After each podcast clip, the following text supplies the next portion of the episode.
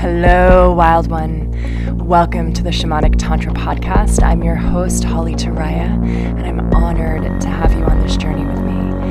My intention with this show is to create a sacred space for conversations around all the things I wish I were taught growing up. I'm here to remind you that all of you is sacred. Every emotion, every experience, and every energy that runs through your body and heart is holy.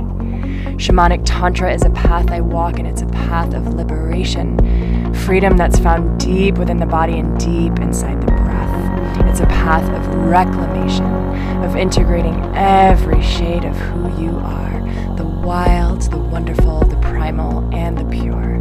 All is welcome here. It's a path of truth, of devotion to the pulsing, quivering truth of this very moment, May we love each other, may we honor each other, and may we celebrate each other as we walk each other home.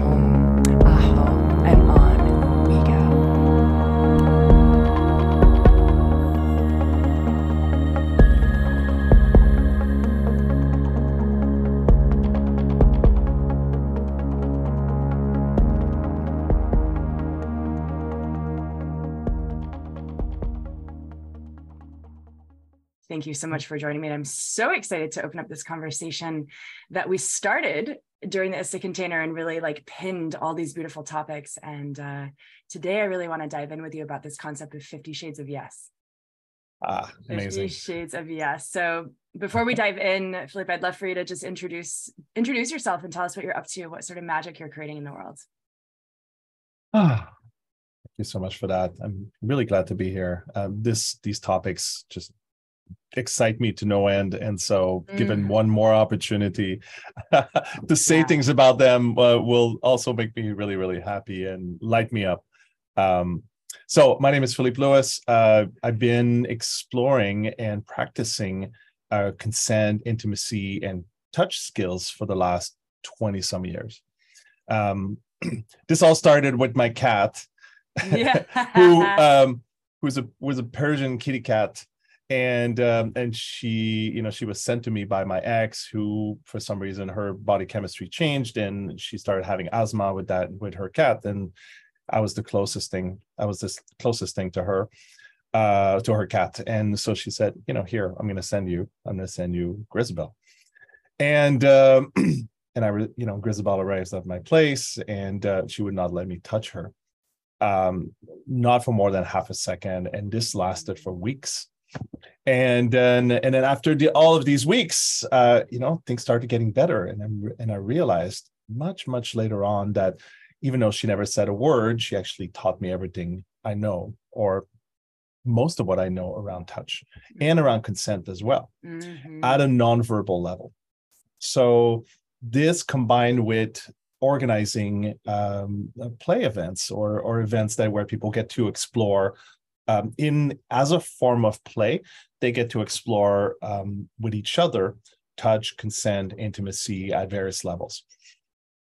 So my background is not not only in learning about touch and learning about consent and learning about how to engage with partners but also in creating containers where people can do that so so that's been a, a passion of mine and the more i dig into it the more i find nuances. The more I, f- I realize uh, what happens when two bodies come together or where two beings or two humans come together with different pace different desires different boundaries different needs and different feelings there's you know there's a Mm. way that that in the same way that you have two bodies coming to come together on a dance floor and they, they engage with each other in some ways that are more crunchy or more graceful um the consent conversation of engaging with not just bodies but also you could say your emotional body your spiritual body your primal body your All your-.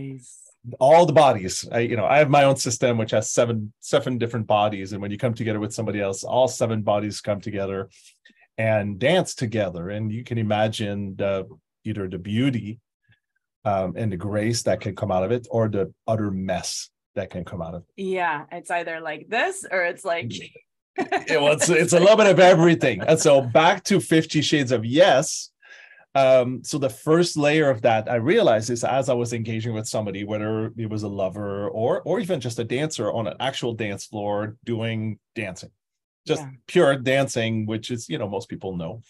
Uh, but most people know also engaging with a lover in bed or or or in a kiss in kissing in a makeout session, or even like who's going to do the dishes.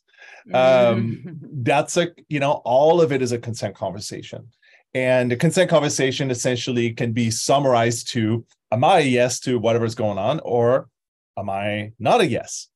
But that's way too granular. Uh, that's that's not granular enough. That's what I mean. Like that yes actually goes up and down.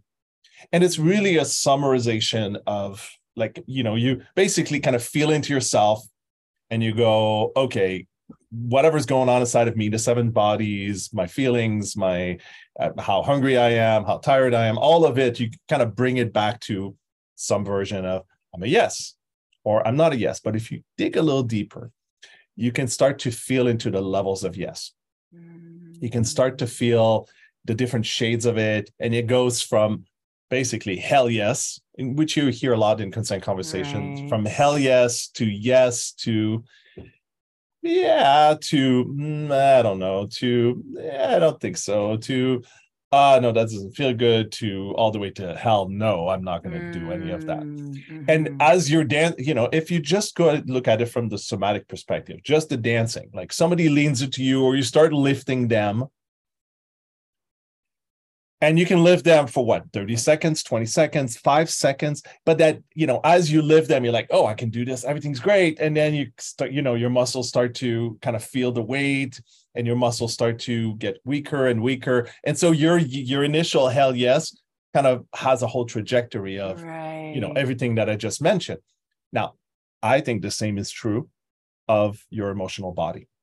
As you engage with somebody emotionally you have initially. Lots of stamina lots of strength and maybe as more and more things happen especially difficult things your yes shifts into maybe i'm not up for this anymore or you walk away or you get even more upset which indicates that your capacity to hold the dance with this other person is actually kind of gl- starting to glitch or starting to get crunchy because you're running out of resources right of some kind. So that's the 50 shades of yes is just the feeling of of this yes this level of yes going from hell no to hell yes kind of fluctuating over time. And that matches affirmative consent. Mm. you know this mm. idea that you have to be a yes as you go into an interaction. Affirmative consent is like are you still yes? Are you still yes? How's this for you? Moment are you you know moment to moment? How can i make this better? How can i support this you know you to be even more of a yes and you know some people care more than others that's also a part of it mm. but things fluctuate so that's a yes. long answer to my to your short yes. question around what's that 50 shades of yes i love this so much philippe because i love it for many reasons the first reason i love it is it's it's actually it's alive yeah. And we're working with truth and erotic energy, which is alive, right? So it's not mm-hmm. stagnant. You don't just say yes and then it, it, it nails it in that moment. Yep. And it's dynamic. It gives us so much more play because, like, the saying in this field is like, if it's not a fuck yes, it's a fuck no. It's like that only gives us two options. yeah, exactly. Yeah, and, and there's like, no and all that in between space gets neglected. There's no opportunity to to say, hey, things are starting. Like, well, first of all, there's no opportunity for let me just stretch myself in the areas that are not a fuck yes. Mm. How about being a hell yes to the maybe? You know, how about that? yeah. Maybe is so exciting. Like, do you want to do this with me? Hmm, maybe. You know, there's there's there's tension there. There's curiosity. There's I'm willing, but I'm willing to be in the exploration, not necessarily willing to go all the way. Hey, do you want to have mm-hmm. sex with me? Well, it kind of depends how good you are. It kind of depends mm-hmm. how much I get turned on. It kind of depends how much slept I had last night. It kind of it kind of depends on a lot of things. Mm-hmm. so to be aware of what it depends on and how things shift internally is super important mm-hmm. because otherwise you might you might stretch too far you might take one for the team so to speak like oh well i've already said yes so i don't want to stop anymore mm-hmm. but there's also the capacity to be like well you know this is a stretch for me i want to find out what's what's a little further and what's a little further and what's a little further and fair enough you could just lose yourself or lose your own sense of yes along the way in favor of somebody else because you might not know you might not be able to feel it. You know from an attachment theory perspective um, people are more on the avoidance side might not feel what's happening in the moment until later. They might feel it 10 minutes later or half an hour later. They might be like this felt great in the moment. My body felt good. But then two hours later they're like actually that kind of sucked and know. what does that have to do with being an avoidant attachment? well avoidance are, notorious for for not feeling anything uh, everything moment to moment. They- it, it is a delayed reaction. It's like it's like you put your hand on the hot stove. How long does it take before you actually feel it? So it's one two three and then you're like ow. But by the time you feel ow you're already burnt right? So- Mm, avoidance feel avoidant attachers by all accounts or by most accounts feel things emotionally and sometimes physically as well. Like everything they feel everything in a delayed reaction. And um and so parts of it is you know I, I could try to go into the details of that. Parts of it is lack of practice. Parts of it is they you know avoidant attachers live in a sort of low level dissociation which is not a bad one. It actually feels good. It's actually kind of safe. And it actually means that they can push themselves in all kinds of ways. They just have to pay for it later because by the time they feel it they're like oh now i need to make some changes. And moment to moment to moment they may not absolutely they may not exactly know what's happening. Um so a lot of it you know it can be compensated by becoming more secure yeah. um, and feeling things more and being in the practice of feeling and kind of reading your own body or reading your, their own heart um, in in a way that's more accurate faster. So that's the, that's the path of becoming more secure for an avoidant. right, right. Um, and also being in conversation around their pace. Like it's it- you know maybe uh, maybe avoidance would be better off instead of sort of going like oh i can't feel it. I'm just going to do what seems like the most fun thing. Instead just announce to their partner like i move slowly. My nervous system moves slowly. And for me to feel everything i just need to move at that pace um, which also could also feel boring but there's all kinds of intricacies with you know Mm. avoidance versus anxiety and the way the nervous system works under underneath the under the hood so to speak Mhm. Yep. so so again 50 shades of yes but when you're like taking a reading moment to moment to moment are you uh, are you getting a reading of this moment or are you getting the reading from you know 10 minutes ago or 20 minutes ago or 2 days ago so- Mhm. That's also part of the practice of learning to be in consent is is to be able to to to engage with your your own machinery so to speak your own nervous system machinery or or operating system in a way that leads you to make better choices for yourself and for others as you engage with them. Yeah. and that's to me that's my definition of sovereignty. Like if you want to be a sovereign being you have to be fully present with not just with the other person but also with your own capacities your own limitations yeah. um, and if it's slower embodiment, you have to be fully present, right? You have to be fully, Embodiment, fully right. present. Mhm. Yeah. and that embodiment just takes into account from a secure perspective that embodiment takes into account the way the nervous system works Right. and you know you can you can make it go you know if you're avoidant you can make it go faster if you're uh, over time by becoming more secure if you're anxious you can sort of slow things down a little bit so you're not trying to catch every little thing that's occurring so you can Mhm. relax um, if you're it's organized you can look for what makes you feel safe and then over time you you begin to do better at being here at being here now in a fully embodied way until then Mhm. takes a minute which is where all the magic lives anyway, right? that's right i mean So- right now it could be that right you know right now for an avoidant it could be that you're not feeling the full feeling yet and it's going to take a minute to come that's the that's the reality of now So reality of now is how how do you work? What do you need? And um, and how can you uh, basically enroll in a collaborative engagement with your partner that will facilitate both people getting their needs met? Right, right, which takes high levels of of awareness and attunement and communication. How would you Brilliant. suggest with these? Okay, so we think about like our desires, fears, and boundaries conversations that we typically engage with before entering into connection with someone. Mm-hmm. If we're going to go into the 50 shades of yes, our desires and boundaries are going to be different than the than the traditional conversation because we're not huh? setting out with with set boundaries and desires. We're we're moving moment to moment. So how would you communicate that? How would you set a container and communicate living in those 50 shades of yes and exploring the maybes? Beautiful beautiful. Yeah exploring because it's really about exploring how does it feel now? How does it feel now? How does it feel now? And just mm. continuing to be in that in that movement. So first of all um, setting the pace typically I will tell people don't try to do fast what doesn't work yet. What you can do slow well first. It's I haven't found a way to say it better. But the idea is like yeah, go slow before you go fast.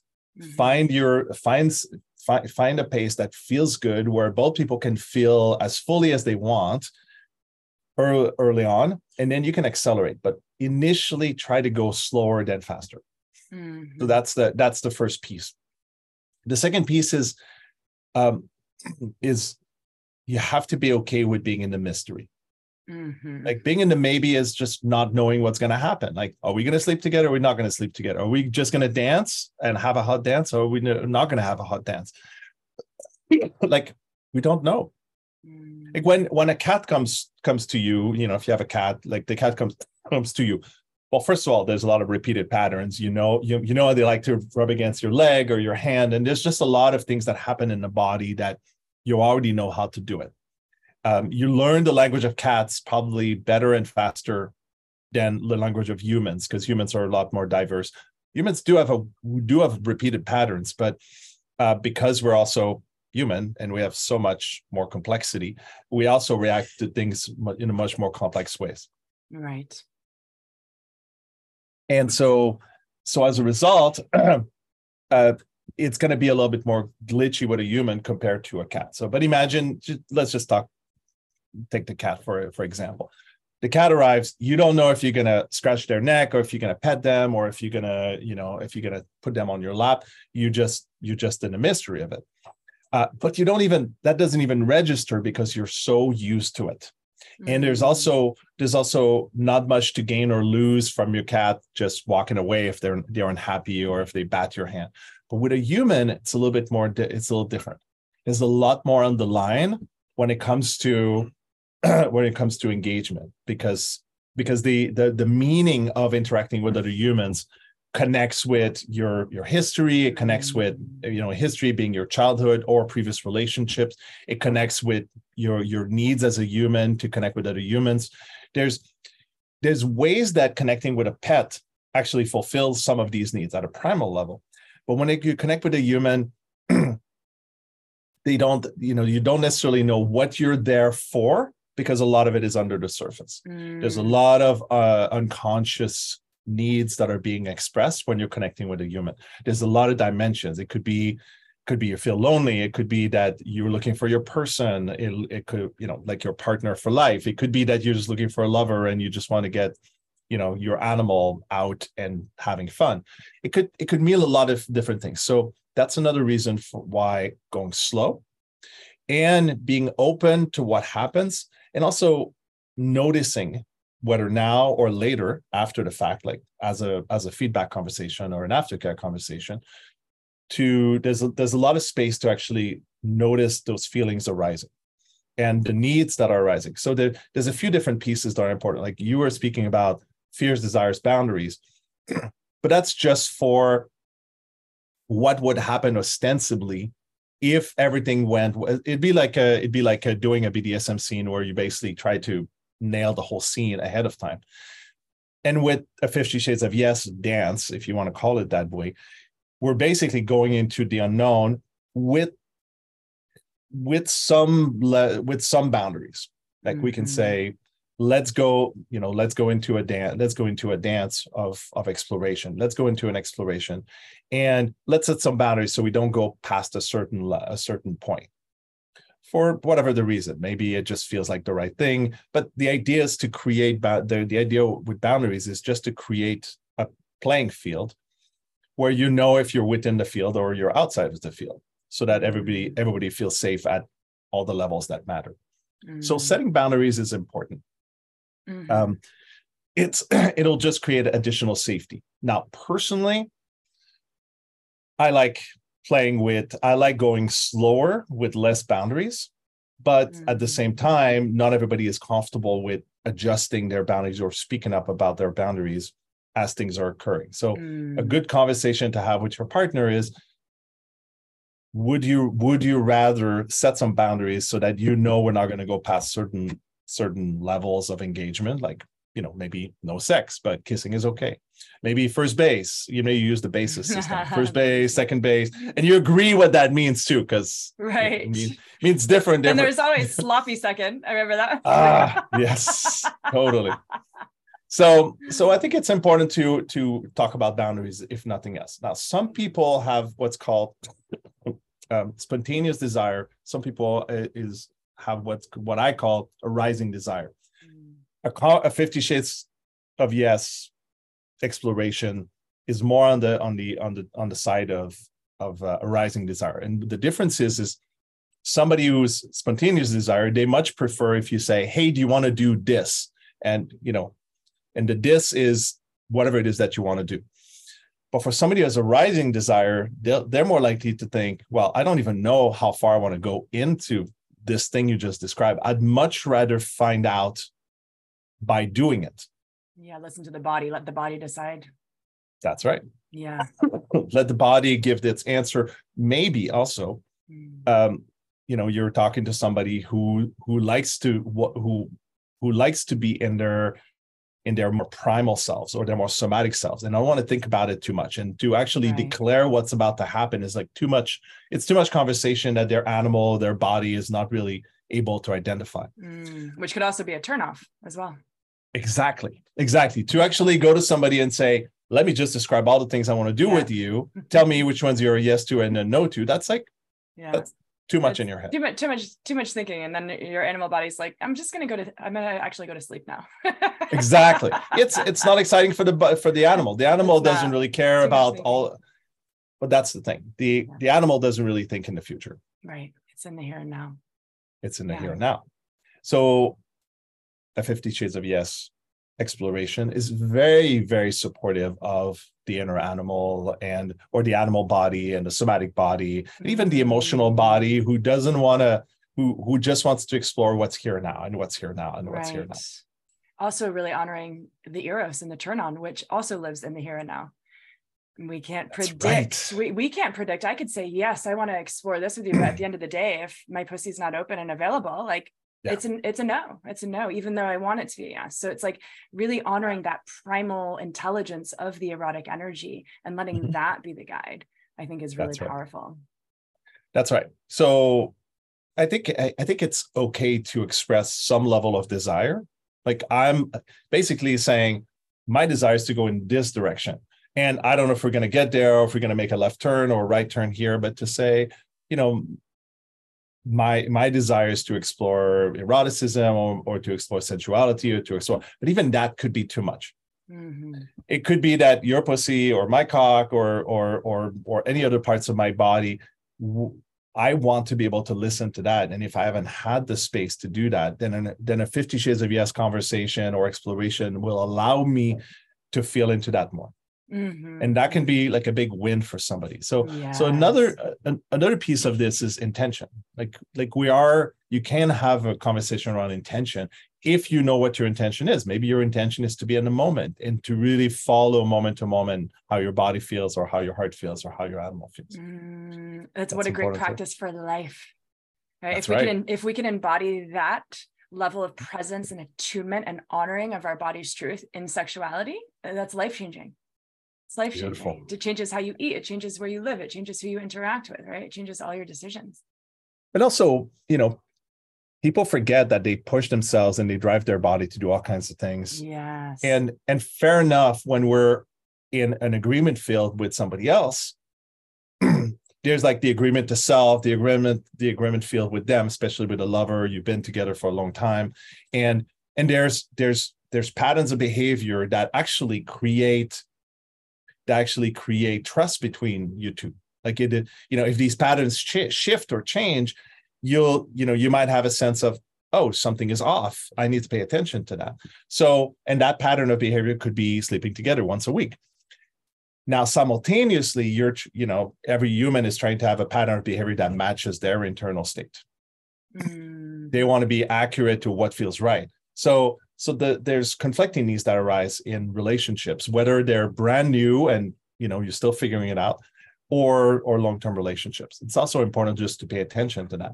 Like it's not that that you know you might not be a hell yes to your own internal state but you might be a hell yes to to to to keeping the relationship into in a in a state where trust is present where where uh, repeated patterns are present because that's how you know that the relationship is going well. And some people abandon themselves in that mm. in that process. Mm. they're like what do you what do you mean by that?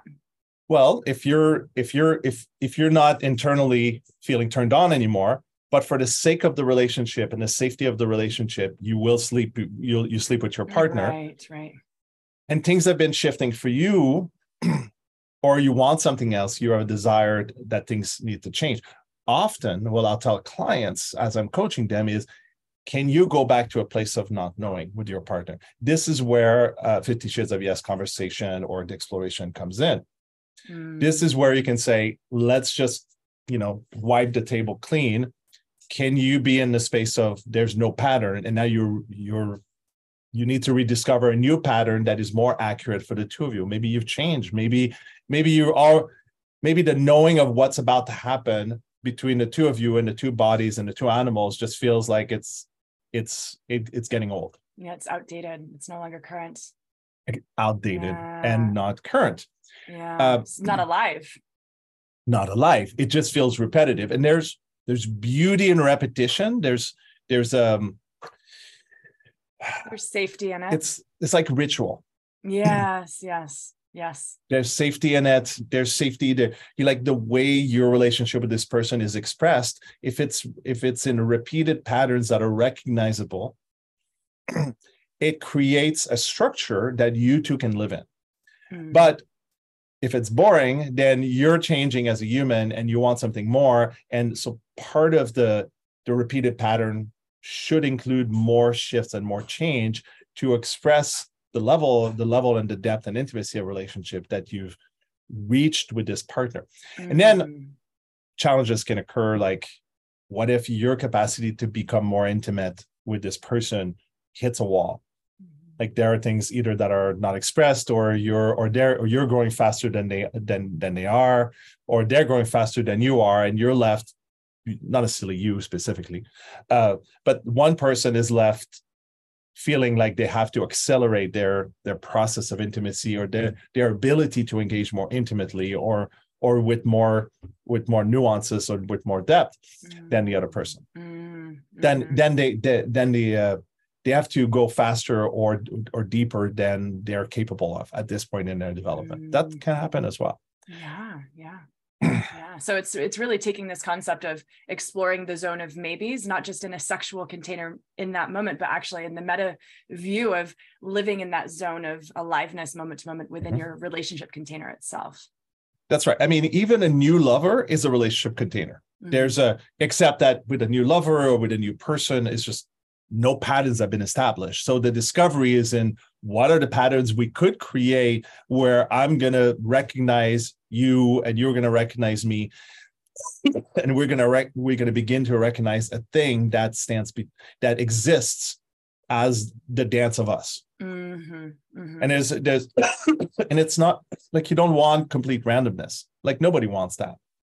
You want you want you want a lover that will recognize who you are in your body and how your body works relatively quickly. Otherwise, it's going to feel like they're not paying attention, mm. and vice versa. And if this happens well, the dance of the two of you will begin to emerge.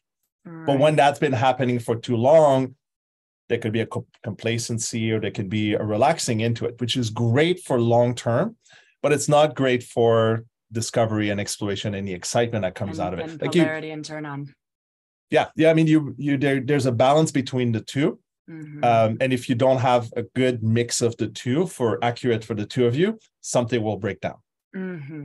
mm-hmm. whether yep. boredom or I can't keep up with you. Right, right. Yep, that totally makes sense. And that again requires both partners to be very attuned to their right. own individual bodies and process, but also to the vibration of the container to be incredibly present. Yeah. Incredibly present. It, and what happens if if their capacity to be present or or or feel into themselves or feel into the other person reaches a limit, um, then there's a disconnect that starts to occur as well. Like I remember I was I was playing with this Balinese orchestra many many years ago, and I was doing the gong, and the gong was easy because it's you know there's not that many notes. You just have to hit them in the right moment. And then at some point I was placed into a different uh, category, which was look more like these little them, uh, cymbals. anyway, the cymbals are really fast and, it, and it's a lot harder. And what I discovered very quickly is that everybody else who was a musician could nail it really quickly. And it would take me two or three times as long before I could get with the program, whatever it is we were practicing. And I realized that I was hitting my limits. And I mm. felt that in relationship as well. My uh, early on in my relationship, my my current partnership, early on, I hit a limit of intimacy. I hit a limit of how how much I could feel, how deep I could feel, and it, eventually that started to to shift. But at the time, it just felt like we we'd reached the limit of how far and how deep we could go intimately. Mm-hmm. And so instead, I started looking, and uh, you know, we were already in an open non-monogamous container, so I started looking for people I could connect with at the level that I could connect and um, you know that caused both really amazing experiences but also difficulty in my relationship. Mm. um, so you didn't and, hit the limit in your in your body it wasn't like your body hit the limit you hit the limit within that specific container? I don't know. It's uh at the time i felt like we hit a limit and then since then i've gone way beyond those limits. But uh but some of it was internal for sure. Some of it was just you know both of us hitting limits internally and then then together it became harder and harder to find a way to um, at least at least at a physical level to uh, to properly connect with each other. And we're still together. We just we just over time and with enough time found ways find found ways to uh, to stay connected and to uh, and to continue to deepen and add more nuances to the relationship. Mm. but there's a pace to that. There's a pace to growth and there's a pace to mm-hmm. finding alignment with somebody else right right it, it, reminds me of nature right like nature has its own pace and some some plants require like bamboo requires seven years of rooting before it even begins to mm. show its sprout you know and then some wow. plants just grow instantly and so it's mm-hmm. i love that you're mentioning pacing because when we're working with the nervous system as well we, we want to create safety in how we expand within our nervous system to be able to hold yeah. all that those high frequencies of pleasure and excitement. Well, this is why it's been really useful to look at attachment theory. For me, I just geek out on it because it's I keep finding mm. more nuances. And what I found over time is since my nervous system leans more in the direction of avoidant, I've come to realize that in the early days, because I didn't know that, I thought I could go really fast. But really, what was happening is I couldn't feel enough to realize that I needed to go slow in order to really feel everything. So I was having a great time, but really I wasn't feeling that much. Mm. And because I'd never known or seen anything else, I I I thought this was the the limit of feeling. And right. when I started slowing down and realizing, wow, okay, this, you know, my grandfather died three months ago, and now I'm shedding a tear. Okay, I'm really not feeling that fast. And so I started mm. accumulating the the evidence that things were moving really slowly inside of me and and and i started to slow down my engagement with people. Mm. or i started just to realize that other people have their own pace of engagement. So again in the exploration of of 50 shades of yes if you slow down enough that's why that's partially why i you know i recommend slowing down is because at the very least you can you can align with the slowest moving emotional body and primal body and, and somatic body mm. and when you when you're able to do that then you can actually synchronize more easily it's just that we live in a world that moves so fast right that it's it's easy to lose track that mm some nervous system move really really slow mm-hmm. yeah that's such a beautiful point That's such a beautiful point. And I'm curious with with this with this slowing down and navigating the 50 shades of yes, how do we know and this will obviously be different for each person, but overall, how do we know once we've hit a boundary? How mm. how will how will we know that? Okay. Um, there's a few different kinds of boundaries. First of all, there's the boundary of things are going too fast. And the way you know is because things things become crunchy like dance with anyone if you accelerate the, the accelerate the dance with them at some point you're going to start bumping into each other. You're going to think oh he's they're going to move this way and you try to move that way. And and the dance be, you know loses its grace. Mm. it's not it's still a dance but it it doesn't feel as graceful. It doesn't feel like you're moving together anymore. Right. The connection the level of connection goes goes down. The the the the quality of the connection goes down yeah. So disconnection and and the the losing of grace are are two of the the the primary ways that you start to notice that something is not going well. Mm. Some of it is mm. because of the pace, and some of it is because you're hitting some some internal some some internal limits, or you you you're hitting some some limits around how your reality coheres with their reality. And I'm talking about the way the the way the 77 bodies move together the way your heart and your emotions and your desires and your boundaries all sort of try to kind of you know fit with the other person. And when you're hitting these limits things don't feel aligned as as a line anymore. And the way you notice is disconnection happens as i mentioned um you're and you're also noticing that that when that what you believe is happening and what what they believe is happening becomes different. Mm. like you or you or you get into the nuances of what you think is happening. Like and actually my friend derek hart who's beautiful relationship uh, counselor just amazing work that he he does really amazing work. And one of the things that he has couples do he he has each person try to speak what the other speak about what the other person's what's happening in the other person's internal world in in a sexual interaction or just overall no just uh, just in a relation of i mean sexual also but uh but it just in a relational context mm-hmm. like to mm. for like if you and i were in relationship i would have to part, part of the the challenge the challenge or the exercise is can i tell what's happening inside of you mm-hmm. which then causes you to behave the way you do mm-hmm. can i can, can i extend myself empathetically, but also potentially somatically mm-hmm. um, or primally? Can I extend myself with a knowing of what? Can I extend myself into you and know what's happening for you accurately enough that when I engage with you, I engage with you with max with optimal connection. Mm, that's beautiful attunement. And vice versa. so yeah. I can do this with my partner of 20 years, but even 10 years ago, no way I could do that. Mm. But initially, at the beginning of a relationship, the relationship is mostly, you know, 90%, it's like 90% fantasy. You think you know what's going on with the other person, they think they know what's going on with you. and at some level, you're actually putting your best foot forward. You're mm-hmm.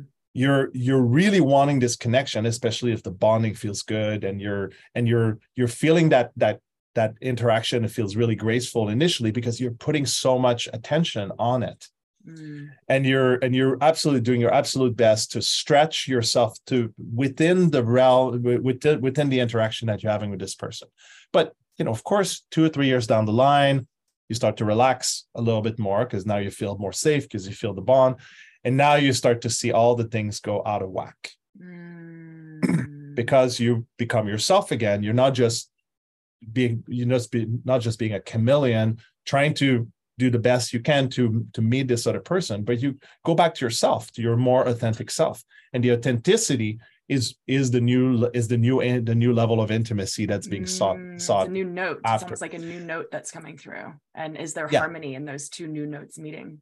That's right. Well if, or if it's the note that you can like imagine if, if it's a musical instrument it's it's the two notes that you can that you can sing or or play the longest with mm. the most mm. ground grounding and the most repetition and the most like there's just so many things about who you are that starts to come out and it's really rich it's really a greater degree of richness mm-hmm. the initial the initial game of intimacy is one of can we show to each other that we can if we if we really try that we can meet each other mm. And we can do a really good job of it. But that's not sustainable. What's sustainable is to go back to who you really are and continue to make it work. But if you can create enough of a bond initially then you you build trust and that trust is you know basically can i trust that you care? Can i trust that you're going to show up for me? Can i trust that you can stretch for me? All of that is really useful to create enough of a bond that when both people start to become who they really are and start to show that out of trust that mm. the stretch will continue to happen but more slowly and more gracefully and more and more carefully and with and and with greater commitment because that's what it calls for to to get to know somebody in the deeper the deeper shades of somebody not the not just the shades of yes but the shades of no and the shades of ouch and the shades of what the mm. fuck and the shades of mm. darkness like the places where people are messy that's a consent conversation and most people are not ready for initially. It's too much. It's too much mm. intimacy too soon. And there often there's often like big things that happen that basically signify and i that that brings me back to your question initially how do you know you're hitting a limit? How you know you're hitting a limit is when you start to realize that this person is fully human. And by fully human it can look like I, have named three big things that are related to real, realizing that one i call it the big fight it's it's the fight that's basically all out, and you you're so upset or you're so dysregulated or you're so in fight mode that you're just gonna go all out.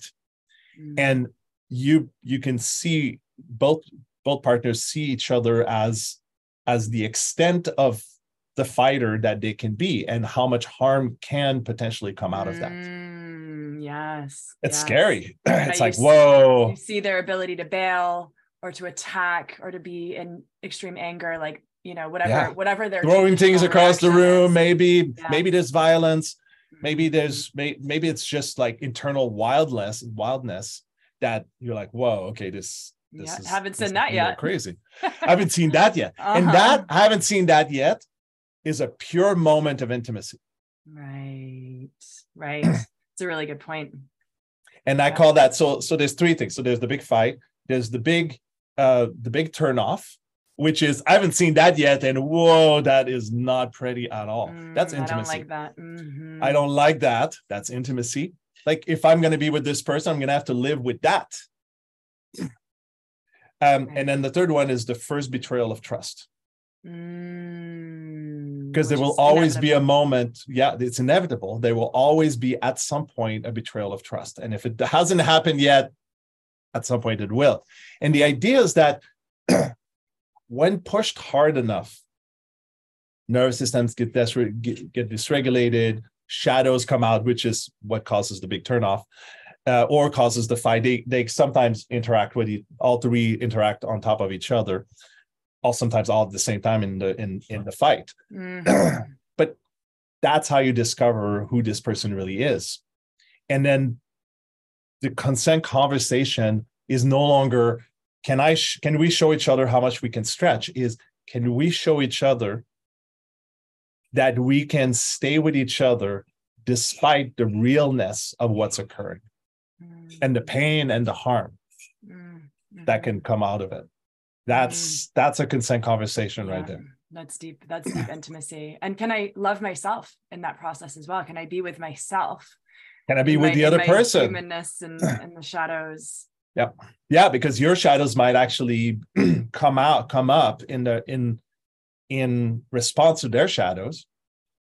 your fighter might come come up in a in the presence of their fighter, or it could be that you dissociate in the presence of their fighter, and you start to see the the interlocking that that is the, the the the underlying intimacy of the subconscious. Finding a partner that feels at, at some level more more comfortable because of the way they're weird or or or awful or crunchy or or um, or difficult to be with like there's there, there's some aspects of us that subconsciously recognize that potentially it's not always the case like plenty of secure people get together with non-secure with, with people who are just really messy and it you know the messiness continues to unfold.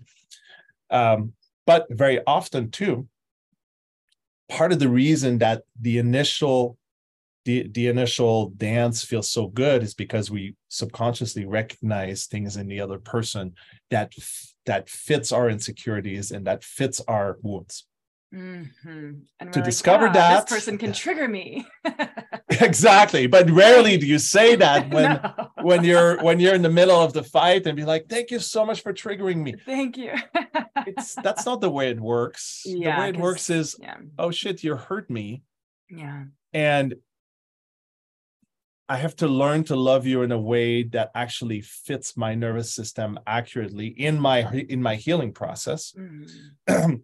and oh shit, I hurt you, and and I recognize that some of it could be because of my own wounds, or some of it because could just be an accident, and I never meant to, but now it happened, and we can't make that go away.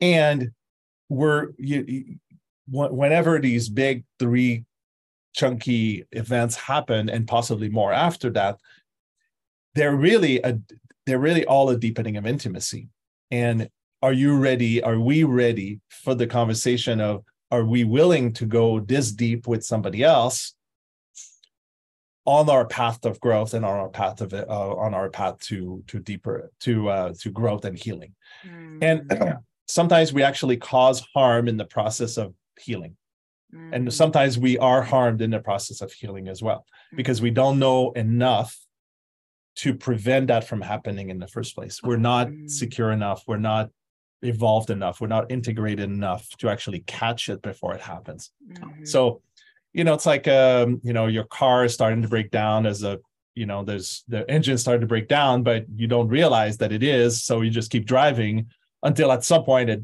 dies completely and you have to do a major you know major transplant of engine but you know maybe other parts of the car actually start breaking down in the process and you just didn't know better so Mhm. so part of the healing process might involve more harm and more difficulties. And it's an intimate experience to do that with a partner for yeah. multiple years. Yeah, yeah, that's so beautiful. And I, I love this part of, you know, it's like when we meet those no's, which can feel like fight or flight or a trauma response or a trigger, very much feels like a no in the body. Every mm-hmm. part of your body is like, no, Yeah. no, no, no, no, no. fair But it sounds like from what you're saying, like it's like, can we be patient and compassionate and present enough to actually stay with that no and that response and mm-hmm. actually find the opening that's available in there. And so again, bringing that 50 shades of yes even into like a trigger or a trauma response is like, can we actually still find the opening when every part of your body's like, no, yeah. to that moment. I mean, it's even when you're in the hell no, at some point you're going to get out of it. Depending on your attachment style, and that's just because I like look at it that way, or your nervous system, at some point you'll come out of the freeze, you'll come out of the fight, you'll come out, and you'll you'll feel differently because you'll be able to see more clearly when you come out of it. And and that's that's why the that's why I was speaking about the feedback conversation, the aftercare conversation, because in the moment, in the moment to moment unfolding, you may not be able to fully appreciate from a from a you know be able to see what's happening until later. You you may not be able to learn from it in the moment. You might just be moved moved by moved by the emotions moved by the moved by the no mo- moved by the closing. Like it, it's okay it's okay to close. The nervous system closes and opens all the time. Mm, so if you're a no, and of course that could cause reactions in the other person, and that continues the, the dance. That dance is is is all information and all data to to to look at and and try to make sense of what happens so that you can grow on your on your growth path and your healing path. mm, mm. Gives us a lot more room to be human, doesn't it? I mean, you're only human. You just may not you may or may not be able to fully appreciate it. Mm, um, and that's another reason for compassion and love and care because mm, well we're already human like even even people who feel inauthentic or feel wrong or feel off or feel shadowy or feel difficult like to the degree that we can we it's you know we're all to the degree that we can we can offer that kind of compassion and love and support. Um but not but to a degree because you know maybe the person who just hurt you you're like no i'm not up for saying i forgive you or i'm okay with i'm i'm i'm okay with this growth process which ultimately it will be if you can muster it if you can integrate it mm. so so so i think part of the trajectory is to is to over time more fully appreciate your own inner process so that you can more accurately connect with others mm. um, who hopefully will do the same you can support them in that and they can support you in that mm. so when a no happens it's like oh good information like what happened can we you know can can we discover something about ourselves and each other and and ultimately do we want to continue doing this because some good stuff came out of it mm. can we you know and that's what partnership is mm-hmm. in my interpretation intimate intimate partnership or life partnership is okay you're a good human to learn with mm, yes. i want to do this more. I, like, I love it. It's like a valentine's day card. Will you be my human to learn and grow with? That's right. And uh, actually a friend of mine uh, i did a class on on lifetime partnership and she had like 12 or 13 or 15 different uh, Zahava Gris. She's she's got great classes on that, and it was 13 or 14 or 15 like different dimensions of engagement, and one of them is is to be in a growth in a growth in a in a growth relationship. It's really the relationship is really about growth. Some of them are about dom- domestic partnership. It's about things being kind of boring and reliable and the same all the time fair enough. Some people need that mm. because they're going to do their growth somewhere else. Right. I mean, there's always going to be growth even in domestic partnership, but you know, there's there's places that have more stability and places that have less. Yeah. And yeah. and part of the consent conversation and the consent exploration, which is what 50 Shades of Yes is, is in is in the the discovery of what is the dance that you and I can have that's going to be more most accurate to the two of us based on where we're at, based on what we want, based on the pace we want, um, based on our shadows, based on so many dimensions. Like, you know, you can't even fully fathom it as you meet somebody. Mm-hmm. Uh, you just have to have space and openness for the discovery of it, which again is why to try to name what you can do you're going to do with somebody to me feels a little premature. I'm more interested in being in the exploration of what can we create together and feel into that. And um and it could for sure it can look like two bodies on a bed or on a dance floor or a chat on whatsapp. Mm-hmm. like there's somebody i met on Facebook. Ostensibly, she's also she's also done um, done some transformational work, and we're on the same in the same tribe, and we've never met. We've been on in this conversation for three years. Are we going to meet one day? Mm. I don't know, but the but the dance currently feels accurate to the two of us. Like I don't feel like I'm hiding anything, and she doesn't feel at I'm interpreting I'm extending myself into her brain, mm-hmm. interpreting that she's not hiding anything, and maybe she is. Maybe she doesn't even know she is. Mm. So the dance of intimacy is is one of being open to to what comes and continuing to feel into that and trying to be in my interpretation as accurate with the other person as possible so you're not leading them on and you're not trying to get something somewhere where they're they're not they're not up for it um, and staying accurate to yourself in the process. Like, can you stay close together in this slow dance of maybe? Mm-hmm. mm-hmm. And like you said in the beginning, it's have it's the ability to be comfortable in the mm-hmm. unknown, yes. in the mystery, in the void, because anything can happen in the maybe, because it's alive and it's true. Have you ever have you ever been in a in a some version of a dance, like physical or or just in conversation with somebody, and then they come to you and they say, hey, what about we do X? And you kind of go, ah, oh, that just killed it. That just mm-hmm. killed the, the, the the unknown. You just like destroyed the unknown with what you want, and now I can't not think about what you want, and it's not doesn't match what I want. So now I'm kind of like, what the fuck? Mm-hmm. And uh, or what the heck i should say what the heck uh, and say what the fuck. okay great and and so there's there's power in there's power in the in the unknown there can also be power in you know this is what i really want.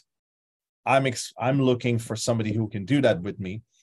And what could this be you? Um especially when it feels when when it feels accurate to to call that out. Like maybe one person's like i'm not up for the mystery anymore.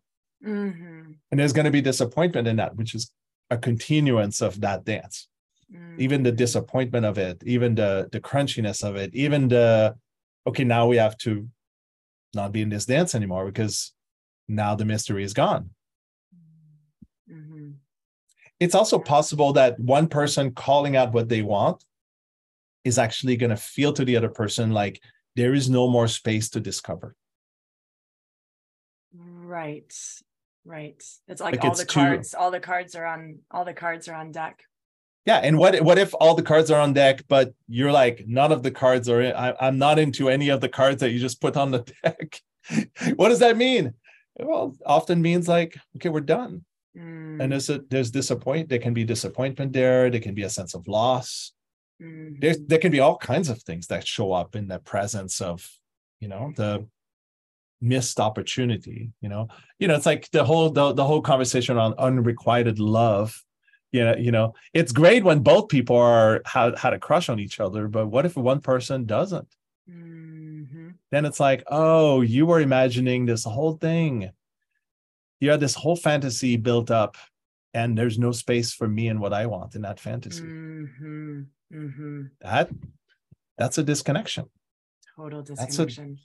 that's a difference in desire that is often too difficult to to face Yeah. And again, it's almost what I'm feeling with that fence is most of it's coming from the mental body. But if it Yeah. were really dropped into the somatic, to the animal, to the heart, to the emotional, I think the animal mm-hmm. and the emotional body would realize that there's a disconnection and it would bring you back into reality, it bring you back into the present moment of what's actually happening or not happening. right the animal would be like there's nothing happening right now because our bodies yeah. are no, no, our bodies are not against each other like Right. what are you doing You're like going like this far in that direction with that fantasy. Yes that's the mind. Mhm.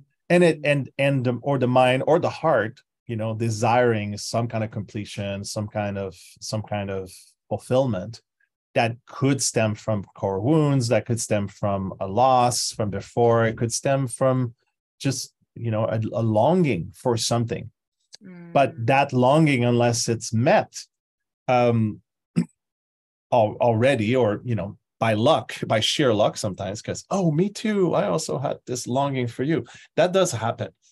Um but the fun part the, the funny part about the the the mutual longing is that that neither longing actually is about the other person. And that's part of the reason why it's disconnecting is because this person is so inside of themselves with what they want that they actually they're actually not accurate they're, they're not actually stepping out of themselves to try to integrate what they want with what the other person wants Mm. because they, when there's a real good integration you're you're what you want and what they want starts to align and that is that's an unknown until un, until it's found out Mm-hmm, hmm Yeah. So again, coming back to presence, awareness, and attunement, not just for yourself and your own body, right. but also That's right. extending that energy into like what's actually what you're actually dancing with, what's alive in the moment, That's instead right. of projecting. That's right. The projection is is you know fair enough. People do it. It's normal, Mhm. um, and it takes it takes a lot of. Like I learned this when I was a, when I when I became a dad. Like it's not about me. It's not just about me anymore. It's about this human who wants things, doesn't even know why they want them, and have to be willing to extend myself in support of of learning what they want, so I can support them in in that. Mm. and it was it was just it was a very transpersonal experience. Like transpersonal from the perspective of it's not just about me. It's about it's about the the it's about me extending myself to another. It's about me extending myself to my family as we co-create home together. And and what i want is just a is just a fraction of that. What i want just helps me direct helps direct me but as soon as i engage with another i start melding with them and what i want is no longer what i want it's mm. it's it's no longer about what just what i want it's about it's about how can i let go of what i want for the for the sake of the us that's emerging mm-hmm. and that requires um, a, a, lot of security because there's a there could be a sense of losing myself in right. that and I, right. then i never get what i want and what the heck you know there's what the ego wants though and then there's what the heart and soul want and what the truth yeah. wants and what your evolution wants. And oftentimes it's not always what the ego wants. Like they say in ISTA you, you, you sometimes you get what you need not what you want. You know marketers say that too. Let's yeah. give people what they need not what they want. I mean there's something to, to to be said to that. I'd say unless you've done a lot of work on yourself and you've been able to you know you could say loosen the grip of ego or just or just be or, or just engage in a way that's less about just you like there's less separation um, then things become more graceful mm-hmm. they naturally become more graceful because you have the capacity and the range and the and the willingness to actually blend with the us of others mm-hmm. more more easily. And then uh, and and things become more enjoyable too because this less it's less crunchy yeah, it just feels, yeah, it just feels good. Alignment feels good. Yeah. One of the things I'm curious about here is when we're exploring this 50 shades of yes both within sexual context and also in the meta view of creating a relationship container sometimes when we hit a no in our physical body or in our belief system it can feel so true right it's like a mm-hmm. belief that we've held for so long about relating or it's a a mm-hmm. belief that we've held for so long about um, sexuality. So, what do we do when we meet those old beliefs that are no longer true? How do we melt them? Like, how do we come into like what's currently true for us? Because mm. those old beliefs or or um, conditioning in the system can feel so true in that mm. moment. I, I, I mean, I, have a thought around that, so I don't know if it's the it's the solution to it, but. Like have you ever done yoga where they say you know find your limit and just relax into it mm-hmm. you know you do the pose and you go okay now i can like like uh, you know, i'll give you an example like so I, i'll name that as the difference between soft boundaries and hard boundaries a soft boundary is a place to grow from so a soft boundary could be like i try to push my finger backwards and you know and you know and i and i find that spot where my finger won't go any further but i can i can flex a little bit more that's what I call the soft boundary. And the hard boundary is if I push past a certain point, it's going to break. Mm-hmm. Right. Uh, and there is a point past which it's going to break. There's just no way around that. So that's the hard boundary. So, so when you hit a no, you don't necessarily, you may or may not know that past that point, something will break. But you know there's a there's definitely a, a wall of some kind. Mm-hmm. So just as in yoga, so imagine that it's your emotional body doing yoga, it's your primal body doing yoga, or it's your just your body, it's just your body doing yoga, of course. You find that no, like it feels like no, I don't want to go any, I don't want to go past that. Uh, I mean, the thing with emotional bodies is that they can go way further than we than we think or we know. It's just mm. basically it's just a lot hard. It's just a lot harder to perceive, at least at least in, for some people you know with a body you're like okay well this this body was not physically built to go for this finger to go past a certain five past 90 degrees fair enough but when it's your emotional body finding a no or there's a part of you whatever that part may be finding a no the best thing you can do is just to say yes to it mm. yes to the no can you be a yes to the no what do you mean by that well like uh, sometimes i'm like I smell some food because I'm hungry and I go, my body's like, nope. And I can just say, okay, I'm just going to be okay with the no. I'm not going to push. I'm not going to push it. but uh, so that's being a yes to the no. Like if eh, you know, if I if I say, do you want to go? Do you want do you, do you want to have sex? And you're like, no. It is it better if i if i say well how about now and how about now how about now how about now or is it better to say i totally respect that let's just we can just hang out in the in the what do we do now you know in that moment of intimacy and what happens in that moment of now there's spaciousness for you to be to be with the no that no is being respected that no is being accepted either by yourself or by somebody else. What's there? Is there is there like a is there a way to kind of flex just a little bit more to find out what's possible? Mm. or is there a different direction? So to be a yes to your own no or to somebody else's no is to actually to actually create space to explore what direction to go now mm. and it could be that there's a real hard limit or it could be that there just needs to be spaciousness to feel into it and go slower mm. so when i suggested earlier when you do a 50 shades of yes dance or conversation is to go slower because inevitably you're going to find some limits. It's just a matter of when and how yeah. and how quickly. Yeah. so if you go slowly, you're you, you it might feel more like you're moving through this sort of slow, warm molasses. And when you're getting close to an edge of comfort, of desire, of interest, of like a, some kind of edge, whatever that edge is you know the edge is happening because your nervous system either either starts to wig out a little bit or or that's a way for it to say no by the way you start mm-hmm. to you know mm-hmm. nervous system start to waver or glitch um, or or you start to feel pain in your body or you start to feel discomfort in some way. That's that's how you know you're approaching the no. Um, or you start having some negative negative emotions or feelings. So once you start approaching that to just be able to name it and speak to it and then just say okay well what now? But not from a place of any expectation you're going to keep going. It could just mean that you need to go in a different direction. What if you're the the interaction you have with somebody or within your own world is you're you're navigating these experiences. And sometimes you get to the edge of what's possible or or or comfortable for you.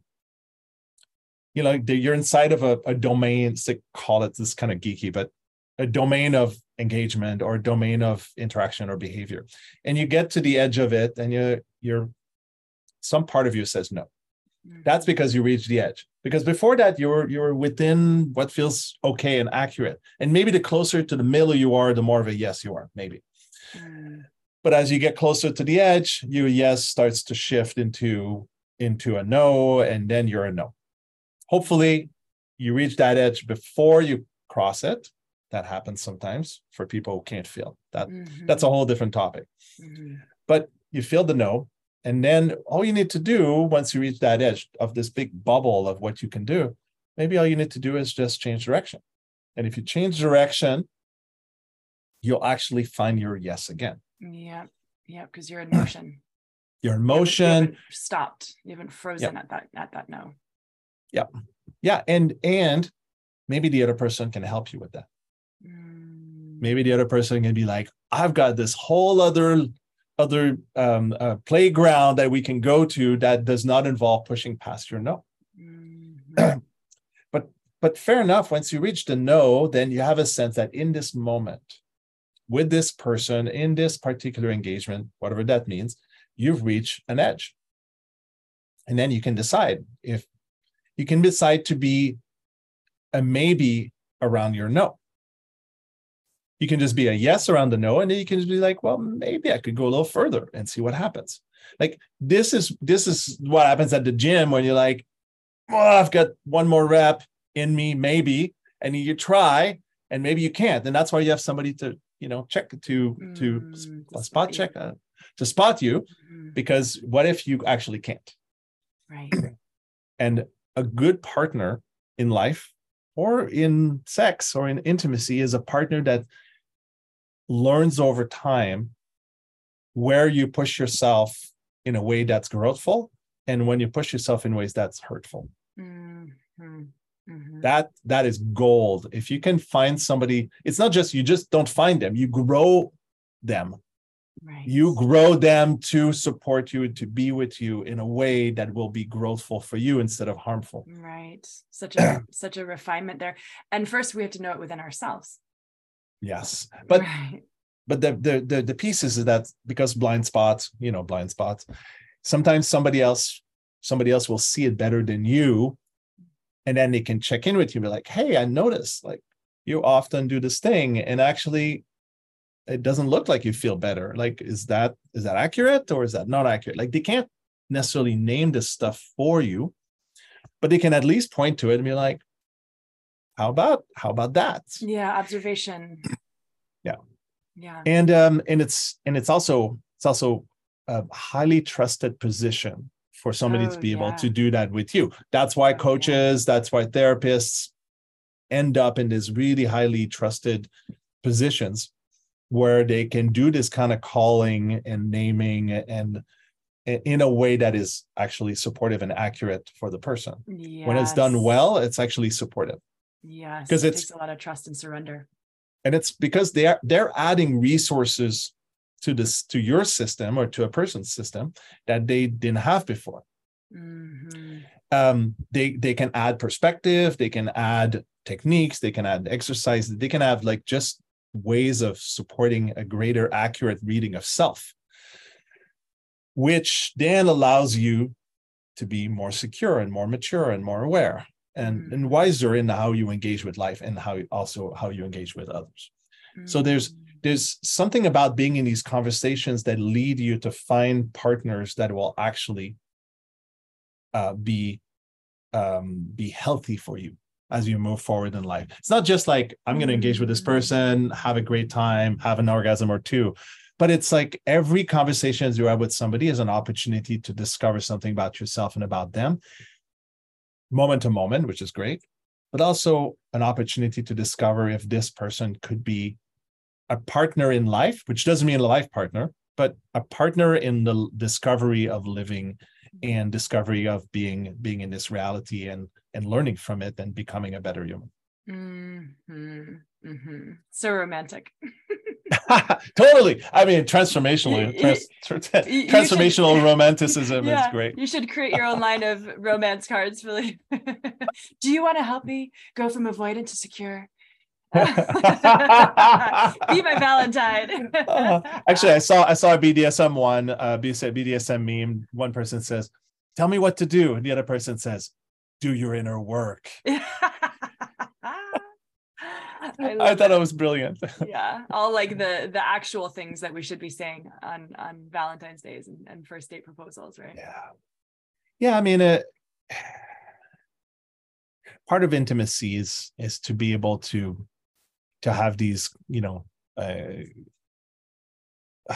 feedback conversations. So I mentioned that a couple of times. Like I every year I talk to my son. I say, "How can I be a better dad?" Like, what does it look like? Not not what I not what you think I I want you to say, but I want you to say all the things that annoy you or that or that makes it harder for you as your dad. And he just lays it out. I mean, less yelling or less or less repeating myself. I- and um and I'm like, okay, I'm gonna work on that. because we're what I'm trying to do with him, and I think every partner who's worth their salt, every human who's worth their salt is trying to do is how can I how can I be in better relationship with you? Mhm, mhm. And it I takes love that. feedback. It takes feedback to do that. It takes it takes let's look at that thing that happened six months ago or two months ago or a month ago and and how did that go? And like no judgment, like humans are crunchy. Mhm, mhm. and uh, you know may you know may we may we all be more accurate as we move forward in our life. Um, as we learn from our past. Because and until until we're good at learning from our past we're not going to be good at learning from our present. Mm, mhm, mhm. Yeah, all that integration as well, like digesting all the past and reclaiming the energy and life force so that we can have more energy for this moment. there's a there's a pace to integration. And uh, and it's not instantaneous at least not initially. Like you learn a lot in the moment but the, the real learning is in the is in the looking back and the reflecting and the reflecting by yourself and the reflecting with another in a trusted container. Mm-hmm. these trusted containers don't just happen. You you might think oh i trust this human instantly. But the real trust comes from the depth of connection that arises over time with a human. And that depth of connection and the depth of trust that comes out of it is not something you can fake or you can or you can fantasize fantasize you your way into Mm-hmm. it's the it's it's the kind of thing that all you know like if you have a 20 year long you have a friend who's known you for 20 years nobody else who's uh, other than other people who've known it for 20 years and then of course they do it their own way nobody else can approach that Mhm. because the the life and the common the commonality and the and the and the feedback and the looping of of reflection is something that builds over time. You can you you may, maybe you can do it faster you know over the years maybe instead of 20 years and now it takes 10 years but they, it still takes time. Yeah. and, and that's why we're in these conversations. That's why we're in these these these 50 shades of yes conversations where you know we don't know what's going to happen because in the not knowing there's the potential discovery for something we don't know Mhm. And isn't that really And- what we're seeking is for what we don't know? i mean if you're a growth oriented mindset kind of person then yes Mhm. but you know fair enough i know some people are like i know i know what i like i know what feels good i'm open to growth but mainly i'm just really happy with being happy i know i know Mhm. one person like that and i'm like fair enough like maybe you're at a place where you just want to coast and maybe that's it for you. And then you know one day you're like oh now i want to have a child and or now i want to have a new partner and you know growth will happen.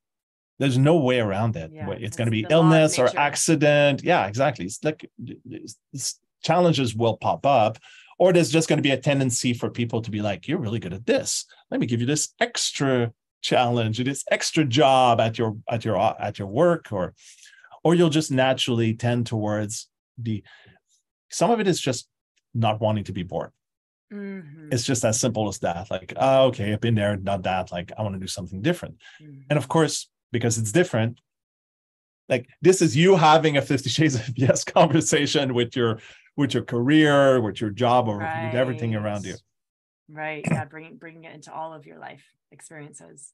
that's right that. yeah I love that. to be to be a yes to the maybe Mhm. like I have the I had this class called 50 Shades 50 Shades of Yes, and one of one of the piece of the ex so, there's two pieces I want to uh, I want to speak to. One of them is I had people walking around saying yes, no, or maybe to each other, and I said, okay, now pick pick one of the three, find somebody around the room. I knew people were just walking around, and one person would say yes, and the other person would say no. Okay, what comes up? What's the story?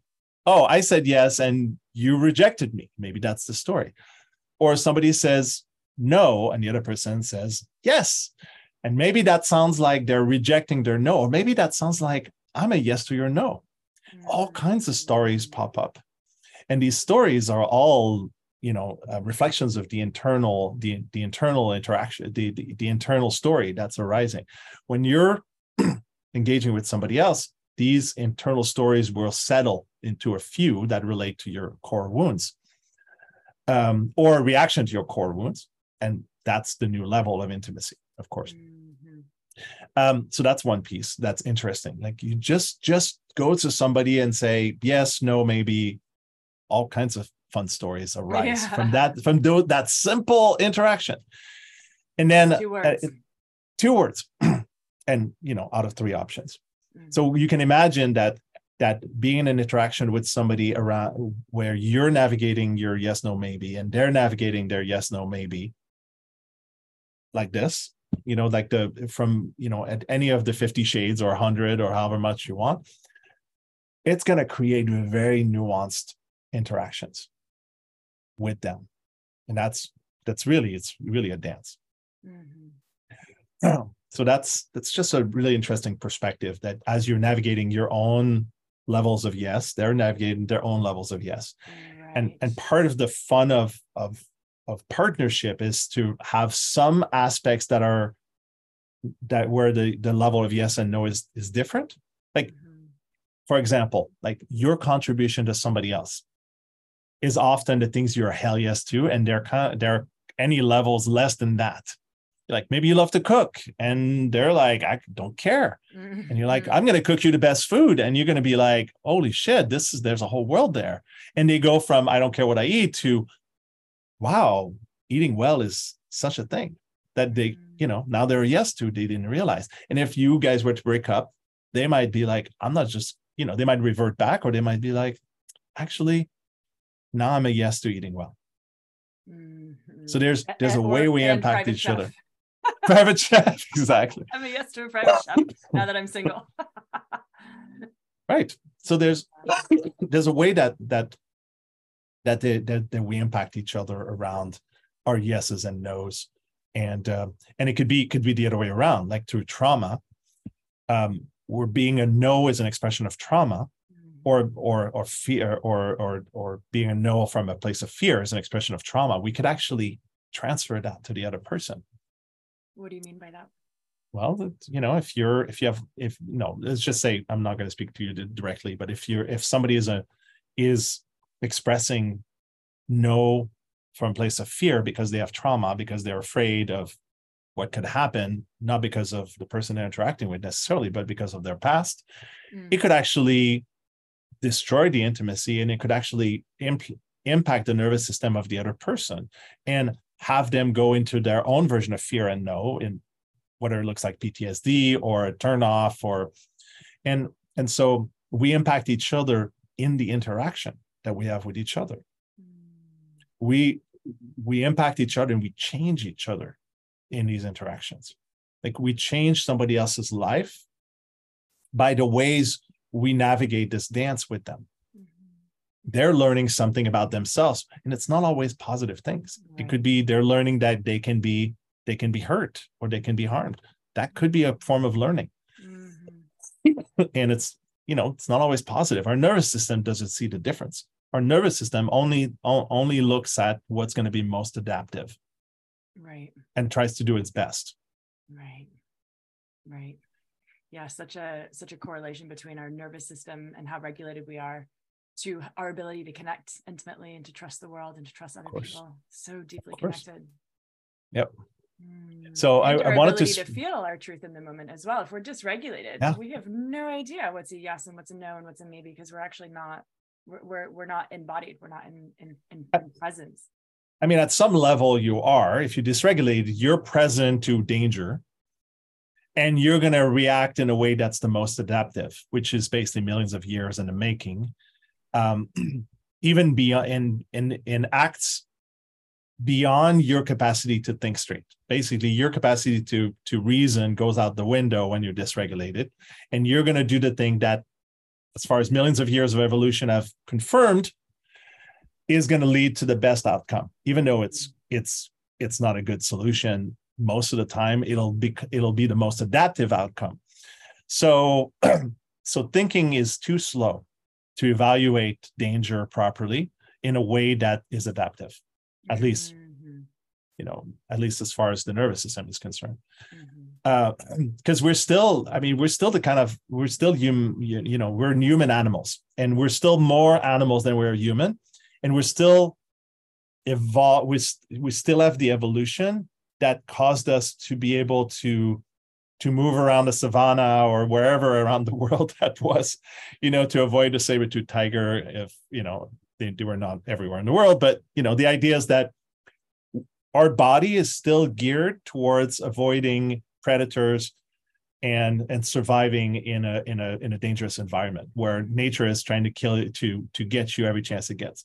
Mhm. like our civilization is a tiny little fraction of that.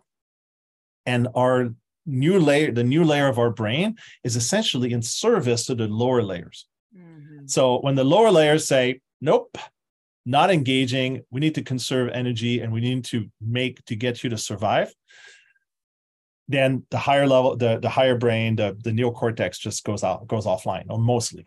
and what this means is that if somebody says the wrong thing to you and you get dysregulated because of past experiences or something like that happens, you're no longer capable of thinking.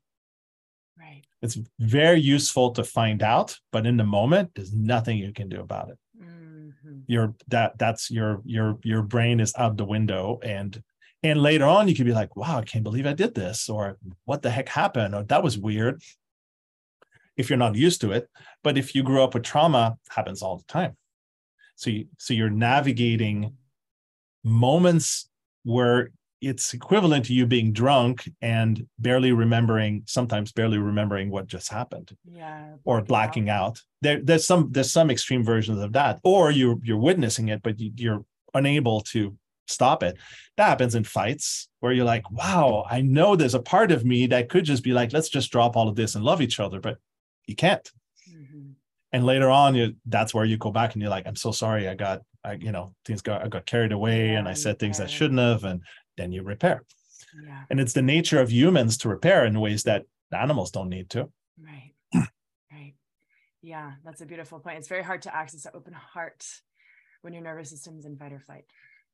Yeah, because you're as far as your as far as your nervous system is concerned, you're about to die. Yeah. And you know, fair enough, our we're unfortunately fortunately or unfortunately, our neocortex is able to imagine things that don't exist. That's there are trade-offs for that the trade-off is in some cases you can imagine things that allow us to have a civilization or a long-term relationship or or have it or do a fears desires boundaries conversation and imagine what could happen. I mean that's all great but the downside of it is if somebody says the wrong thing we could actually imagine them to be monsters or we can imagine or we might misattribute what they said with what something our dad said or mom said years ago or an ex said and now we think they are the same thing now, now they are the saber-tooth tiger. that's right. Exactly. Or yeah. or some version of something dangerous. Mm-hmm. And in dysregulation, our nervous system doesn't know that in in the because our neocortex identifies things in also in you know in is it is this is this person friendly or not friendly uh, you know will we can it can cause us to go into dysregulation because of things we imagine a friend of mine used to say um, fear fear stands for false evidence appearing real uh-huh. and like we don't necessarily have enough evidence to know that something is dangerous but we have the capacity to imagine it to be dangerous and that's equivalent as far as our, our nervous system is is concerned mm-hmm. so we go into dysregulation because our nerve because our, our our our neocortex says i don't see all of the evidence but i'm imagining this is something dangerous so watch out and this is how we've evolved ourselves to be even more adaptive than we used to be. We're more adaptive than mammals because we can imagine things that don't exist. That makes us capable of imagining things that could be around the corner. Mm-hmm. And that's useful, but it's also, there's trade offs. It's how we use it. Yeah. What are we penciling in? Right. Yeah. And all of that shows up when you're in partnership or any form of dance with somebody. You, you you might not get dysregulated, but you'll start to start to notice patterns. You'll start to notice, you know, is this person paying attention? If I do this thing, are they going to do that thing? If I do the same thing, are they going to do the same thing again? Are they uh, do they seem to be acting randomly? That changes your level of connection, the level of connection you feel with them. That changes the level of trust. That changes whether or not you want to engage with them in the future. Mm all of that is happening inside of your head. Mm. An animal will just come back. A cat will just come back for scratches. Like if you if you mess with them too much, they'll start to get scared, but it takes a lot longer. A human fuck with them once, it's enough for them to be like, I'm not coming back. Mm-hmm. Because they can imagine things that don't exist. Right. And our emotional connections too. That's right. Heart space. We feel we feel all the That's feels. right. Yeah. And this is why circling back to the beginning of our conversation that you've learned so much from your cat that's true how to, how to, touch with attunement you know how to move slowly you mm-hmm. know how to trust the animal body all those pieces. Yeah i mean I, I was you know i was not connected to my animal body in the past and i was not connecting as much to my heart. Like part of it is is my is is my trajectory of learning to become more connected with parts that were less connected and you know my cat was there and i was like wow i could really relate to my cat in a way that i don't relate to humans but then later on realize oh there's you know other humans also are not as connected to their animal their body or that was my path to embodiment mm-hmm. Um, but what one thing I want to leave you with, or I think we're it seems like we're getting close to that mm-hmm. end of that trajectory. Um, which was an amazing conversation. I've connecting piece that I had not connected together before, and that's the beauty of having conversations. Um, I'm going to leave you with the the sort of the epitome of a Fifty Shades of Yes dance or exploration, and that that's what I would leave people with at the end of my Fifty Shades of Yes class. So it was one thing to be like, okay, just say yes, just say no, see what comes up, see what the story is, see see how you can relax into actually don't know what this person means by yes, no, or maybe. All they're saying is one word. And say, so so then at the very end, I say, oh, let's let's crank up the challenge a little bit. You're gonna go around and you're gonna meet somebody, anyone, and you're gonna say, How about it? How about it? And how about it? How about what? exactly. Not knowing, and you're not allowed to answer other than to just say yes or no, or maybe. And the idea was can you basically go to somebody and say, Would you be willing to go into a mystery with me, a mystery, or mystery engagement, mystery dance, a, a mystery? Can, do you want to go in, into the mystery with me for however long? And the other person would have to kind of feel into themselves and get a sense of let me just check in with all my centers and all my bodies and and whatever whatever it may that might mean.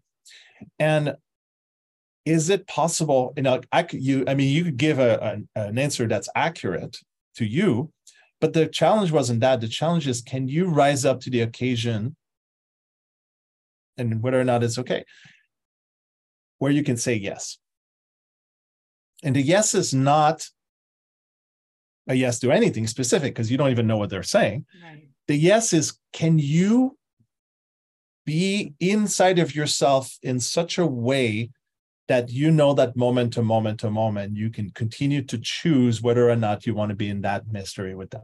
Mm. And that's really what's needed to be in a mystery conversation. You, are you sovereign enough to make better choices for yourself and of the other person as the engagement arises. And not everybody knows that they're that they can do that. Mm. But sometimes you meet somebody and that something tells you that you can do that with them. Mm-hmm. And you can follow that. Mm-hmm. You can be a yes to the maybe. You can be a yes to the mystery. Yeah. And it sounds so like from what you're sharing, it's like the ability to be a yes to the mystery moment to moment to moment is mm-hmm. is anchored on self-trust and that self-trust yes. comes from your sovereignty and knowing that's yourself right. moment to moment to moment right? That's right. That's right. Even even if you know yourself to to sometimes be crunchy in that space. Yeah. Like you can you can actually say i'm a yes to i'm a yes to the mystery. I'm a, and i'm a and i understand. That's something you that's a disclaimer you can bring to the table. I understand that sometimes i don't actually know where my yes and my no and my maybe is and and things might go sideways because of that. I might dissociate i might fawn i might uh, that's for dysregulation. Or i might just stretch myself a little too hard and i'll be sore tomorrow. Right. Right. Emotionally or physically. Right.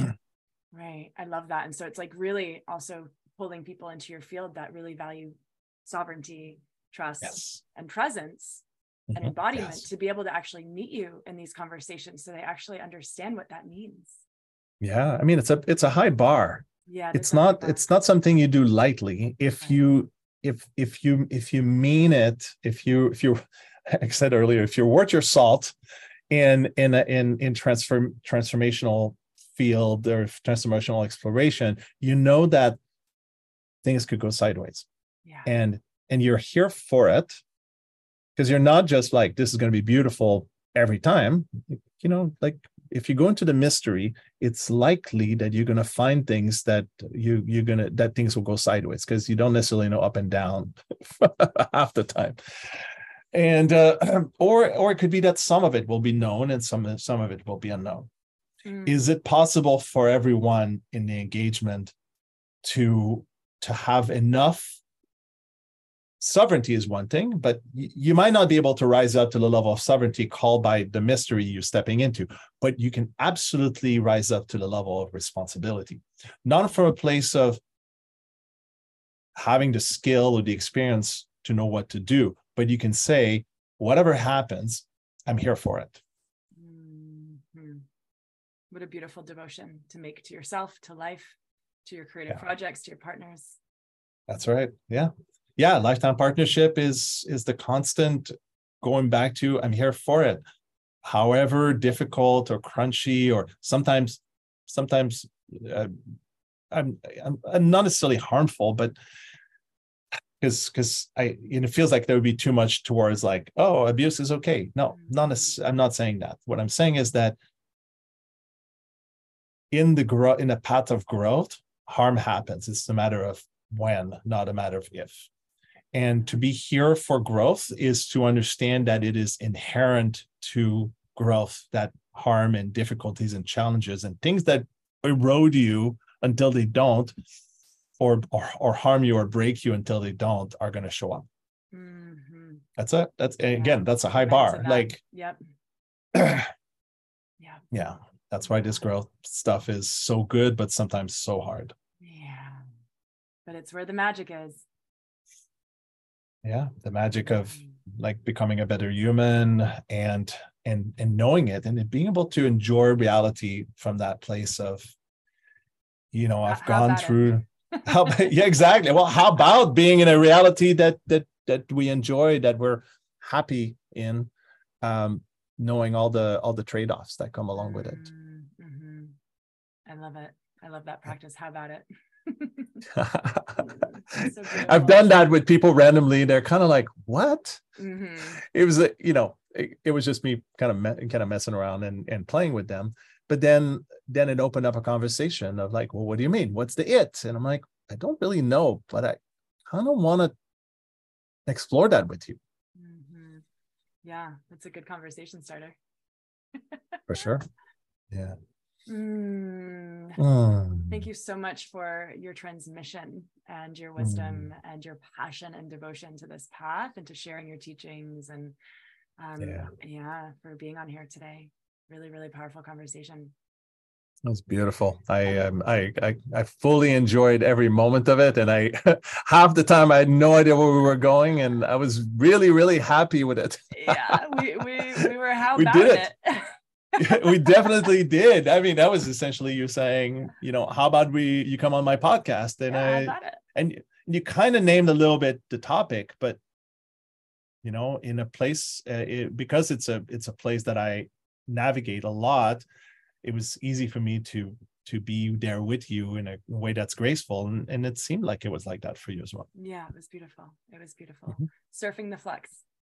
Thank you so is there anything you want to share with us Philippe about any upcoming events or offerings that you have coming up that you want to share and where we can find you?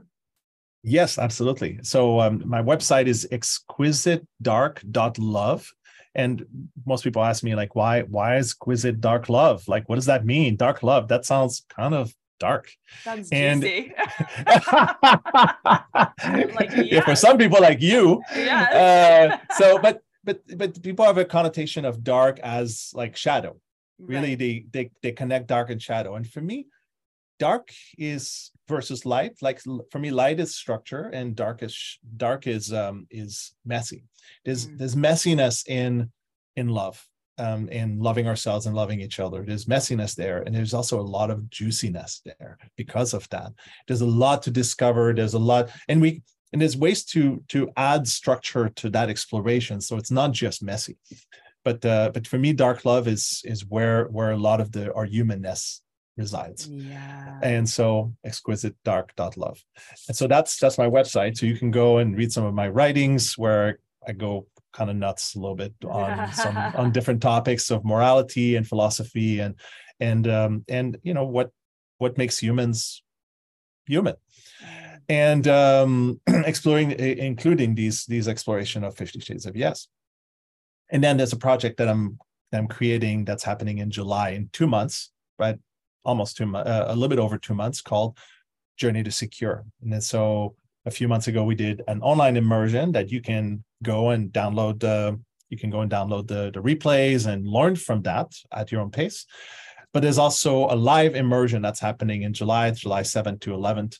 And it's going to bring about hmm, 20 some participants and eight, six to eight um, facilitators.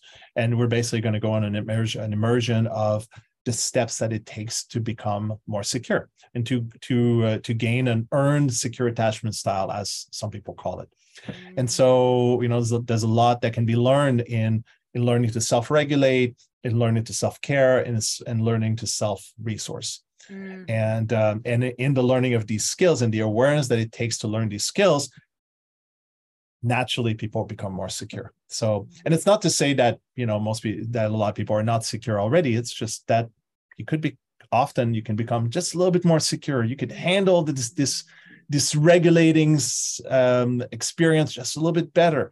You could actually care for yourself a little better, or you can make sense of reality just a bit better so that when things happen, you go, oh yeah, par for the course. I'm going to roll with that. I'm going to be a yes to to whatever is happening, not from a place of bypassing, like, oh, I'm just going to think positive thoughts, but you say yes to what happens and you roll with it from a place of knowing and from a place of skill. Mm that's Journey to Secure. So you can find out more at journeytosecure.com and you'll you'll be able to see um, to to see two links one from the online immersion one from the live one. We're about to launch it very soon.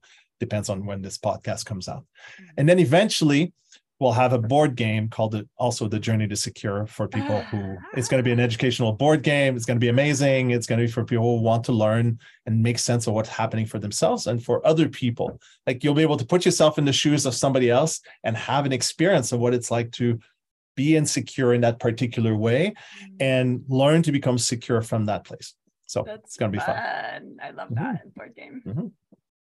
Mm, so we'll drop the links for all that below. And um, yeah. yeah, thank you so much for again for the work that you're doing in this world and the passion that you deliver mm. these messages with is so beautiful and impactful. So thank you, thank you, thank you.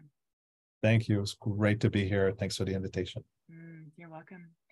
Hope to drop in again soon. Mwah. Sending you love. Ciao, ciao. You're here with a mission to inspire and impact many through your purpose. I'm here to support your mission by sharing the tools, practices, and teachings of Tantra, empowering you to become empowered by pleasure as you light up the world with your love and service. Serve from overflow. This is the new paradigm way of the embodied feminine leader, and I am honored to teach you how. I'm here to help you gently, gently release any and all things within your being that are out of alignment and no longer true, so you can create space for all your desires to enter your life. No more sacrificing yourself for service. No more putting pleasure, rest, and celebration at the bottom of the pile.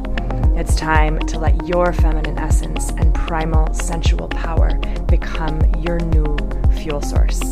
It's time to come fully alive. Your tantric awakening awaits. Join me for Tantric Awakening, a three or six month mentorship for women to return to the throne of your body and become fully alive. Click the link below and visit hollyturiya.com slash mentorship to begin your Tantric Awakening journey today.